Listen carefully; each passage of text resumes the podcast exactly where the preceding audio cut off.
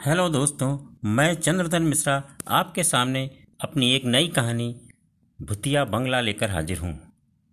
अब आप लोग कहेंगे, अचानक ये भूतिया, ये रहस्यमय, ये इस तरह की कहानी लाने का क्या कारण है? स्वाभाविक सी बात है कि मैंने विचार किया कि मुझको खुद किस तरह की कहानियाँ अच्छी लगती हैं। मैंने देखा कि इस तरह के रहस्यपूर्ण कहानियों की प्रति मेरा भी बचपन से आकर्षण रहा है। तो मैंने सोचा कि इस बार आप लोगों को इस तरह की एक कहानी सुनाई जाए और ये देखा जाए कि आप लोग उससे कित, आप लोग उसे पसंद करते हैं या मेरे इस प्रयास पर क्या प्रतिक्रिया देते हैं। तो दोस्तों, हाजिर है मेरी नई कहानी, भुतिया बंगला। गेंद तो लानी ही पड़ेगी। लेकिन लाई कैसे जाए? ये एक यक्ष प्रश्न था जिसका जवाब पवन को मिल नहीं रहा था। दरअसल वो गाँव के छः सात बच्चों के साथ गाँव के स्कूल के मैदान में क्रिकेट खेल रहा था। करीब ग्यारह बजे का समय था और मई के महीने में इस समय तक धूप की तपिश बहुत तेज हो जाती है। लेकिन बच्चों को खेल के आगे गर्मी का एहसास कहाँ होता है? खेल अपने चरम पर था, तभी पवन ने गेंद फेंकी और सुनील ने उस पर तेज शॉट मारा और गेंद हवा में उड़ती हुई स्कूल के दीवार के ऊपर से होती प्रधान के लड़के के सिर से जा टकराई। तेज़ी से गेंद लगने के कारण उसे तेज दर्द का एहसास हुआ। प्रधान का लड़का दबंग था और सारा गाँव उसके झगड़ालू स्वभाव के कारण उससे डरता था। पहले तो अचानक से लगी चोट के कारण वो बौखला गया, लेकिन जब दर्द कुछ कम हुआ तो अत्यधिक गुस्से में आ गया और क्रिकेट खेल रहे बच्चों को अंधाधुंध गालियाँ बकने लगा। फिर वो बच्चों की तरफ़ तेज़ी से दौड़ा, अपनी तरफ़ आधा देख बच्चे सहम गए और डर कर भागे। पीछे से वो भी एक हाथ में गेंद पकड़कर उनके पीछे भागा, लेकिन बच्चों को पकड़ ना सका। इसी झुंझलाहट में उसने हाथ में पकड़ी गेंद एक और उछाल दी और गेंद गेस्ट हाउस में चली गई। गेस्ट हाउस पीडब्ल्यूडी विभाग द्वारा उस समय बनवाया गया था जब उनके गाँव के बगल से नेशनल हाईवे बन रहा था। उस समय गेस्ट हाउस में सड़क निर्माण से संबंधित इंजीनियर रहा करते थे। बाद में काफ़ी दिनों तक विभागीय अधिकारी वगैरह रुकते रहे, लेकिन धीरे धीरे वो वीरान हो गया। और उसके परिसर में झाड़ियाँ और जंगली पेड़ उगाए। गेस्ट हाउस के दरवाजे खिड़कियों के पल्ले असामाजिक तत्व उखाड़ ले गए और लोगों ने उस तरफ़ जाना छोड़ दिया। कुछ दिनों बाद गाँव में ये खबर फैली कि गेस्ट हाउस में भूतों का निवास है। तब से लोग गेस्ट हाउस से दूर ही रहने लगे। लोग तो ये भी कहते थे कि एक दो गाय वगैरह घूमती ही उस गेस्ट हाउस में चली गईं तो बाद में उनके थनों से दूध के साथ खून निकलने लगा और जल्दी वो मर गईं। तब से लोगों ने खुद तो उधर जाना छोड़ ही दिया, अपने जानवरों पर विशेष ध्यान रखते थे। उसी खौफनाक गेस्ट हाउस में पवन की गेंद चली गई थी। उसके सभी साथी प्रधान के बेटे के डर से अपने घर भाग गए थे, लेकिन पवन ऐसा नहीं कर सकता था। उसकी उसकी ही तो गेंद थी। बड़ी मुश्किल से कल ही तो वह गेंद मिल पाई थी। पहले लोग रबर की गेंद से खेलते थे, वो सस्ती मिल जाती थी। फिर उन लोगों ने कार की गेंद से खेलना शुरू किया, क्योंकि उनके पड़ोस वाले गाँव के बच्चे कार की गेंद से ही खेलते थे और उनके साथ होने वाले मैच में वो लोग कमज़ोर पड़ जाते थे। अतः उन लोगों ने कार की गेंद से ही खेलना शुरू किया। कार की गेंद महँगी मिलती थी और टूट भी जल्दी जाती थी। अतः बच्चों ने आपस में तय किया कि प्रत्येक बच्चा बारी बारी से गेंद खरीदेगा। कुछ दिन तक ये खेल चलता रहा, फिर गेंद खरीदने का नंबर पवन का आ गया। तो अन्य लड़कों ने उससे गेंद खरीदने के लिए कहा। पवन एक गरीब किसान का बेटा था और उसके पिता के पास इतना पैसा नहीं था कि वो बेकार के कामों में पैसा खर्च कर सकें। जब उसने अपने पिता से गेंद खरीदने की बात की तो उन्होंने पवन से उसकी कीमत पूछी। जब पवन ने बताया कि गेंद पचास रुपये की मिलेगी तो वो नाराज़ हो गए और पवन से बोले कि उसके पास इतना पैसा नहीं है कि वो बेकार के कामों के लिए उसे पैसा दे सकें। वो क्रिकेट खेलना बंद कर दे, लेकिन पवन ने क्रिकेट खेलना नहीं बंद किया। अब की बार तो एक दूसरा लड़का गेंद ले आया, परंतु सभी बच्चों ने ऐलान कर दिया था कि अगली बार गेंद पवन को ही लानी होगी, नहीं तो वो लोग पवन को खिलाना बंद कर देंगे। और जल्दी ही फिर से गेंद खरीदने का नंबर आ गया। अब तो पवन को गेंद खरीदनी ही थी। इस बार पवन ने अपने पिता के स्थान पर अपनी माँ से कहा। अपने लड़के की बात सुनकर माँ का दिल पसीज गया और उन्होंने अपने जोड़े हुए पैसे में से पचास रुपये निकाल कर दे दिए और साथ ही यह भी हिदायत दी कि गेंद संभाल कर रखना और जब तक अब और गेंद नहीं खरीद पाएँगी। और अफसोस खरीदने के दूसरे ही दिन गेंद गेस्ट हाउस में चली गई। अब अगर माँ जानेंगी तो वह बहुत नाराज़ होंगी और माँ ने अगर पिता को बता दिया तो उसकी पिटाई भी हो जाएगी। यही सब सोचकर वो फिर से लौट आया था। लेकिन वो गेस्ट हाउस के अंदर कैसे जाएगा? पवन ये सोचकर ही सिहर उठा। उसने भी गाँव के बड़े बुज़ुर्गों से इस गेस्ट हाउस के भूतिया किस्से सुन रखे थे। लड़के भी आपस में झूठी सच्ची कहानियाँ सुनाया करते थे।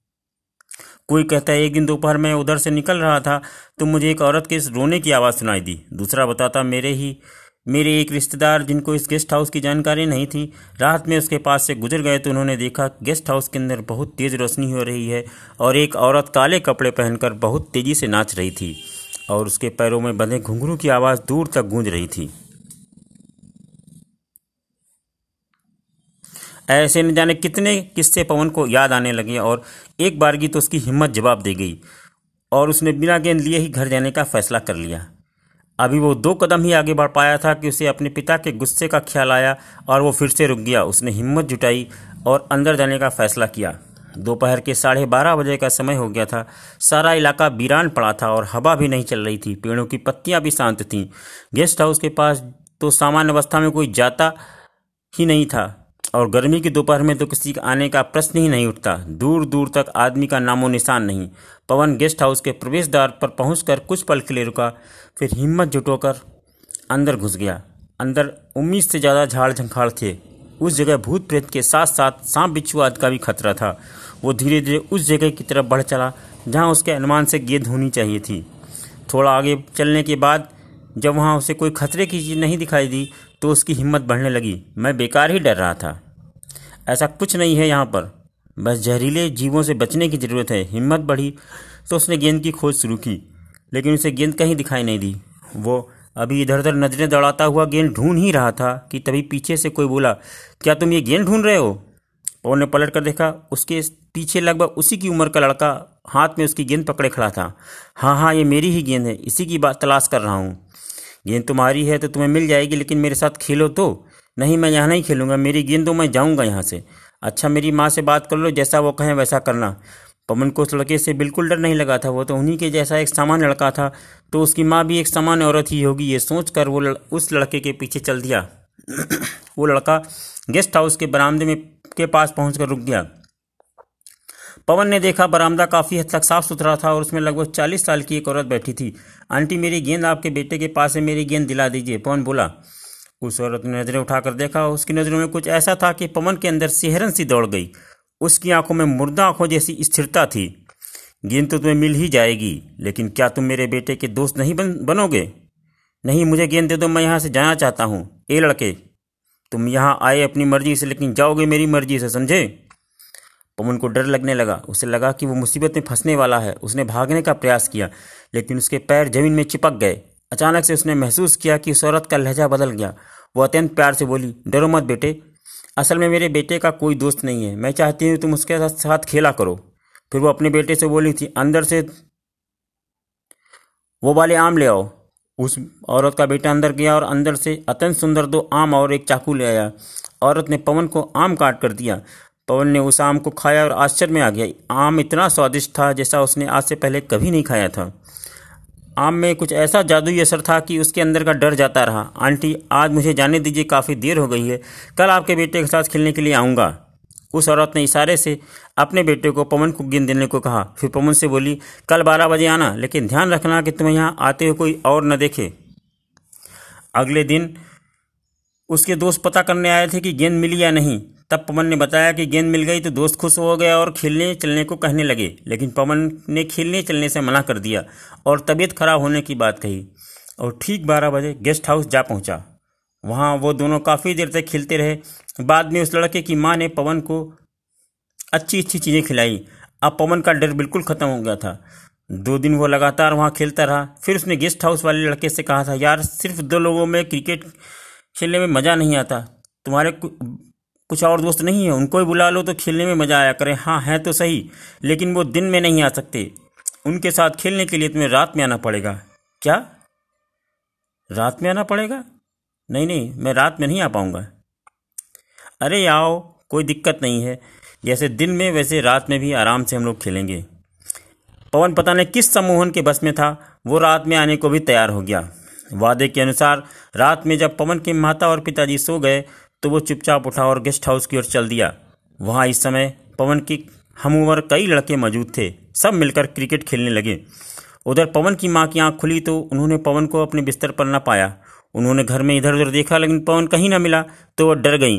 फिर उन्होंने पवन के पापा को जगाया। उन्होंने घर के आसपास सब जगह देखा, लेकिन पवन आसपास भी ना मिला। अब तो उन्हें चिंता होने लगी। उन्होंने गाँव के कई लोगों को इकट्ठा किया और सब मिलकर टार्च और लालटेन की रोशनी में पवन की तलाश में जुट गए। छोटा सा गाँव था, जल्दी ही पूरे गाँव की तलाश पूरी हो गई, लेकिन पवन नहीं मिला। अब बस गेस्ट हाउस ही खोजने को बचा था। गाँव वाले हिम्मत करके गेस्ट हाउस पहुँच गए। वहाँ पहुंचकर उन्होंने देखा, पवन ईंटों के मध्य तेज़ी से अकेला ही दौड़ रहा था और कह रहा था, दो रन हो गए, दो रन हो गए, तीसरा दौड़ लो। उसकी बातों से ऐसा लग रहा था जैसे वह अदृश्य लोगों के साथ क्रिकेट खेल रहा हो। अपने पिता को देखकर वो बोला, आइए, आपको अपने नए दोस्तों से मिलवाऊं। लेकिन वहाँ तो कोई था ही नहीं। गाँव वाले समझ गए कि वह अनजानी शक्तियों के बस में हो गया है। वो उसे घर ले आए। वो रास्ते पर अंड बकता रहा। अगले दिन उसे क्षेत्र के प्रसिद्ध तांत्रिक के पास ले जाया गया। तांत्रिक ने उसे देखते ही बता दिया कि इसके ऊपर अनेकों पनी पिशाचिनी शक्तियाँ सवार हैं। उन्होंने यह भी बताया, उस गेस्ट हाउस में सड़क निर्माण के समय रोड रोड की चपेट में आकर मरने वाली औरत और उसके लड़के की आत्माएँ वहाँ रहती हैं। उनकी शक्तियाँ असीमित हैं और लड़के को बचा पाना मुश्किल है। परंतु जब पवन के पिता ने बहुत हाथ पैर जोड़े तो उन्होंने आत्माओं से बचाव हुए तो तांत्रिक क्रियाएँ प्रारंभ की, लेकिन कोई फ़ायदा नहीं हुआ। पवन दिनों दिन कमज़ोर होता गया और तांत्रिक के लाख प्रयासों के बाद एक दिन इस दुनिया से चला गया। गाँव के लोग कहते हैं कि गेस्ट हाउस के परिसर में अक्सर रात को पवन की आत्मा अन्य आत्माओं के साथ क्रिकेट खेलती दिख जाती है। धन्यवाद दोस्तों।